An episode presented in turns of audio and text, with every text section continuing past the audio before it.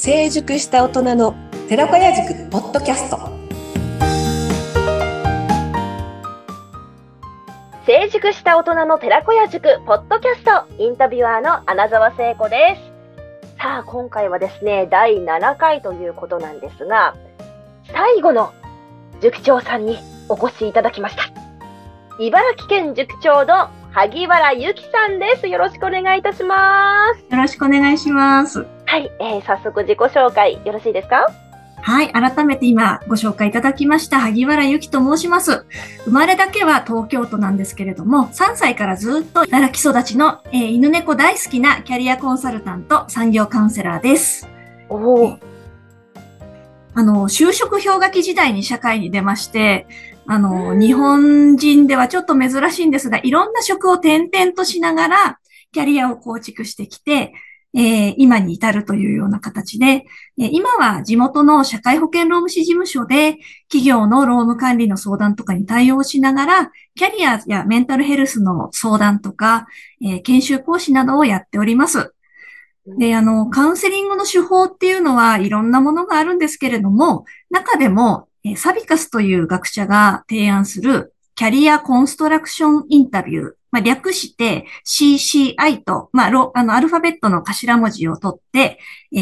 ー、言うんですけれども、この CCI という手法を専門に学んで、働く方のこれからの人生を考える際のお役に立てればいいなと思って、まあ、今試行錯誤しながら活動しているところです。うん CCI。初めて私も聞きましたが。なんか、他の、他の、その、こう、まあ、同じようなというか、その業界の中でも、こう、特色と言いましょうか。はい。なんか、売りと言いましょうか。はい。そうなんです。あの、他のね、あの、いろんな心理療法ってあって、まあ、例えば、その、認知行動療法みたいに、こういうふうに思ったときは、自分は行動しがちだから、こう認、認識の仕方を変えて行動を直していこうというものだったり、もしくは、こう、自分のことを自由に話してもらって、まあ、それをカウンセラーが受け止めて、一緒にそれを見つめながら、自分を見な見直していくという、あの、スタンスのものもあるんですけれども、あの、この CCI という手法はですね、5つの質問を使って、子供の頃の思い出とか、あの、自分が大好きな映画とか、格言とか、そういったものから自分が無意識のうちにどういう人生の台本、まあ、ライフストーリーというふうに呼んでるんですが、どういうライフストーリーを持っていて、だから人生が今こうなってるんだっていうところを探って、そのね、ライフストーリーを把握して、まず自分を見直して、じゃあ、この先このまんまでいいのか、それともちょっと変えた方がいいのかというところで、ライフストーリーを書き直すという作業を経て、あの、自分のこれからの生き方とか人生を考えていこうというようなスタンスのカウンセリングなんです。うーん。わあ、なるほど。これまでの。わあ。でもいいですね。その自分をこう見つめ直して、ちゃんとこう自分とは何であるかみたいなそう。なんか、うん、どうなりたいかみたいなところを軸にまあ未来を考えていくという。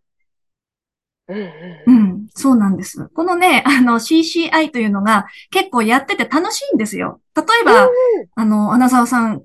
ごど、ご自分がね、子供の頃、例えば 5, 5、6歳の頃に大好きだった、はい、穴沢さんにとってのヒーローってどなたかいますか？ヒーローでもヒロインでも。っていうような質問から、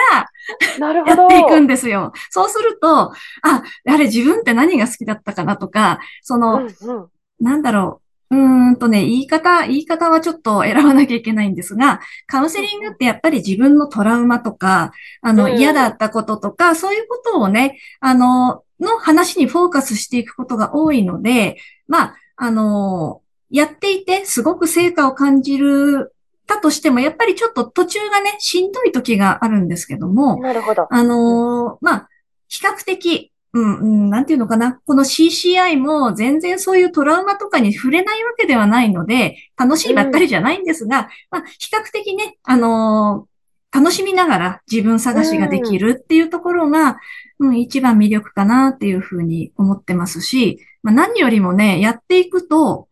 あの、自分がね、実はあの、こんな経験しない方が良かったとか、あんな思いなんか二度としたくないとか、自分ってこんなにダメな人だって思っている中にこそ、実はその人の強みがある。だから。あの、うん、マイナスのポイントこそ自分の強みで、実は、あの、ポジティブに転換できるんだっていうところがね、体感できる手法なんですね。まあ、あの、上手い方がやるともっとうまくいくんですが、私はまだ修行中の身なので試行錯誤でやってるとこですけども、やっぱりそこが魅力かなと思ってます。なるほど。いや、なかなか、うーん、その、まあ、周りの、まあ、こう、同じような、えっと、子たちとか、私もこう、後輩とか、うん、こう見ていると、なんでしょうか、こう、今の、こう、まあ、インフルエンサーとか、そういうこう、個性を出していこうぜ、みたいな世の中だから、なんかすごく自分に自信を持っている子と、うんこう、自己肯定感がものすごく、こう、低い子って言ったらいいんですか、うんうんうんなんか結構差が激しいな、みたいな、うん、うん。思っていそうなんだて。はい。うん。うん。なんか、そう、もっと自信持てばいいのに、みたいな。なんか自分はできないとかね、なんかそういうう、ん。こう、あ、あまりにも自分を下にこう下げると言いましょうか。ええうんええでもそれは、あの、今まで、こう、まあ、その、なんでしょう、こう、できる、できない、なんか、合う、合わないとかもあると思うし、うんうん今までのものが合わなかっただけで、みたいな、うん、うん、うん。思いますけど、その過去のこう失敗した経験が多かったっていうところで、うんすごくこう、なんかこう、わ、若いけど、鬱になっちゃう方とかも今多いじゃないですか。そうですね、本当に。うん。なので、なんかそういう子とか、周り多いなとか、こう繊細な子？ええええ。多いな、みたいな、うん、うんちょっと今思いまして、でもそんな中からちょっとこう辛いだろうけれども、そこと向き合ったら、そこからまた、こう、明るい未来にじゃないですけどね、その方が生き生きするような、うん。えー、こう、み、道が見えると言いましょうか。うん。うん、なんかそんな感じなのかなってちょっと聞いてて感じました。そうですね。そう、今例に出してくださった繊細な方とかもね、多分繊細がゆえにすごく辛かったり苦しかったり生きづらかったりすると思うんですが、繊細だからこそできることっていうのも本当はあるので、あの、ね、繊細じゃない人と比べて、あ、自分ってダメなんだっていうふうに思わずに、繊細だから自分って何ができるのかなっていうね、切り口に変えられるとすごくいいなと、常。々ね、思ってはいます。なかなかね、時間もかかるんですけど。なるほど。はい。なるほどです。え、うんちなみに、えええっと、まあ、この塾長になろうと、こう思ったきっかけとか、こう、はい家庭とか、ええ、どんな、こう、ことがあって今に至ると言いましょうか？はい。お聞きしてもいいですか？はい、ぜひぜひ。あの、私はいつもは、あの、まあ、個人事業としてキャリアカウンセリングとか、あの、普通の産業カウンセリングやってるんですけども、あの、いつもはですね、更年期ケアの専門の方とタッグを組んで、月に1回オンラインイベントで、まあ、大人の人が、まあ、未病状態とか、あの、介護とか、いろんな、まあ、人生のね、あの、大人だからこそ抱える問題っていうのがあるんですけども、うん、うん。そういうものをどうやって課題を、まあ、クリアできなくても軽減して、どうやって生きやすく生かれるだろうかっていうような情報発信をしてまして、そこにたまたま稲泉さんが来てくださって、そこからのご縁で、あのー成熟した大人の寺子屋塾にお声かけいただいて、あの、参加してるっていう形なんです。まあ、多分ね、塾長なのは多分、私が茨城県しか、の講師は私しかいないのかな。だから必然的に塾長みたいな感じなんだと思うんですけども、ね、あの、そういう感じで、まあ私も本当に冒頭申し上げたように試行錯誤してね、修行中の身なので、あのまあなかなか、どちらかというと私も、あの、その寺子屋塾という場所で何ができるのかチャレンジさせていただきながら、あの、少しずつね、あの、経験積みたいなっていうところもあって、参加してます。はい。うんうんうん。あ、うんめちゃくちゃいいですよね。なんかこう、なんか本当にこう、十人十色と言いましょうか。もういろんな方がいて、だからこその刺激がこう受けてる人もあこうあると思うので、もう、もうね、こう、稲泉さんのようにもう、なんて言うんでしょうか。もうす、すべてもう成熟されているじゃないですけど、うん、もうはい。本当にこう教えるよっっていう、こう、タイプの方から、こう、まだ、こう、私も修行中で、みたいな形で、一緒にこれから、こう、登っていこうね、じゃないですけど、なんかちょっとこう、親近感の湧くようなじゃないですが、うん。だからこそ、ああ、じゃあ、ゆきさんがあんな風に、こう、頑張っていて、できることも増えている、すごい、みたいな、私も頑張ろう、みたいな、絶対、なんかそういう方もね、こう、いらっしゃるだろうな、と思って。うんうん。なんかそうだと嬉しいな。いや、めっちゃ、なりますよ、なりますよ。ありがとうございます。なるほどです。では、なんでしょう、こう、寺子屋塾を通して、まあ、えええっと、やりたいこと、伝えたいことっていうのを、こう、まあ、発信していったときに、ええ、こう今後のビジョンっていうのはどういうものをお持ちですか？そうですね。やっぱりまず第一に寺子屋塾でやりたいことは、まあ皆さん、寺子屋塾のね、あの、主なターゲット層ってやっぱりこう、シニア世代とか、まああの、50代とか、そのぐらいの方かなというふうに思ってるんですけども、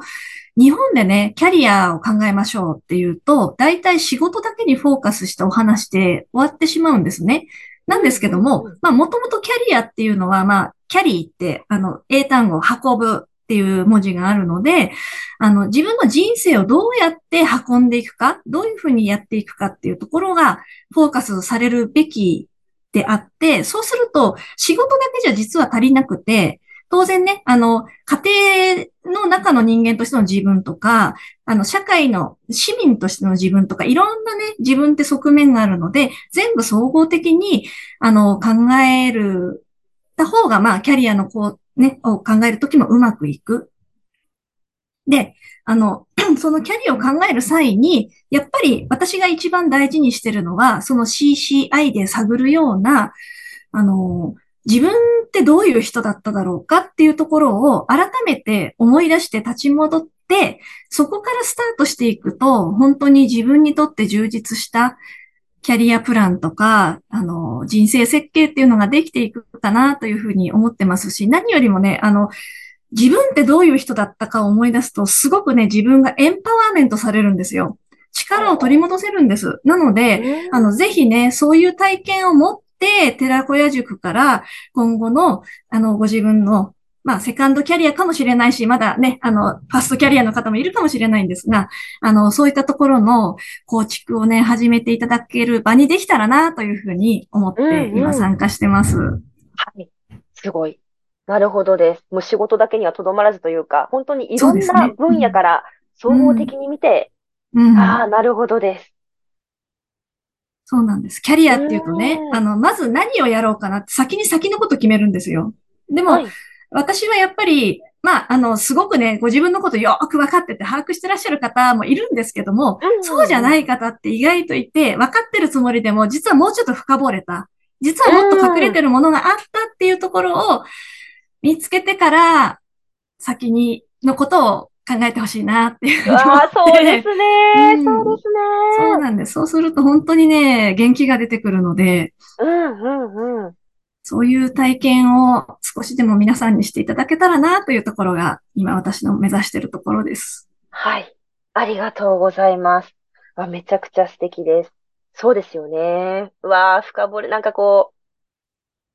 う、もうほ本来こうね、100%こう出さ、できたものを深掘りができなかったがゆえに50とか60%のこう感じで進んでしまったみたいな、すごくもったいない。うんうん。うん、そうですね。まあね、ご自分がね、50%、60%でも満足かなって思えてればまだいいんですけどね。なんかね、うんちょっと違うかなって思いながら、いつもの繰り返しっていうのもちょっと、う。うんん、あのーもったいないかなとは思うので、やっぱり結構私も含めてね、人生の中にパターンって皆さんある程度持ってらっしゃるので、そのパターンってどこから来るかっていうと、その CCI で見えてくるライフストーリーが作ってるんですよ。なので、まあね、あの、ライフストーリーが同じだと、ずっと同じようなパターンを繰り返しがちになるので、そこのところを、ね、に、改めて意識的に認識して書き直せたら、もっとね、人生楽しいかな。もっと創造的な人生になるかなと思って、うんうん。うん、そういうことをやりたい、私は。うん 思っております。はい熱い、激熱ですね。ありがとうございます。はいはい。ありがとうございました。とってももう情熱的に語っていただいてパワーもらいました。ありがとうございます。ありがとうございます。そんな。もうぜひね、もう萩原由紀さんのこう塾、もういろんな方に受けていただきたいです。ぜひお待ちしております。はい。では、ありがとうございました。えー本日の、えー塾長は、茨城県塾長の萩原由紀さんでした。ありがとうございました。ありがとうございました。はい。では皆様、次回もお楽しみに。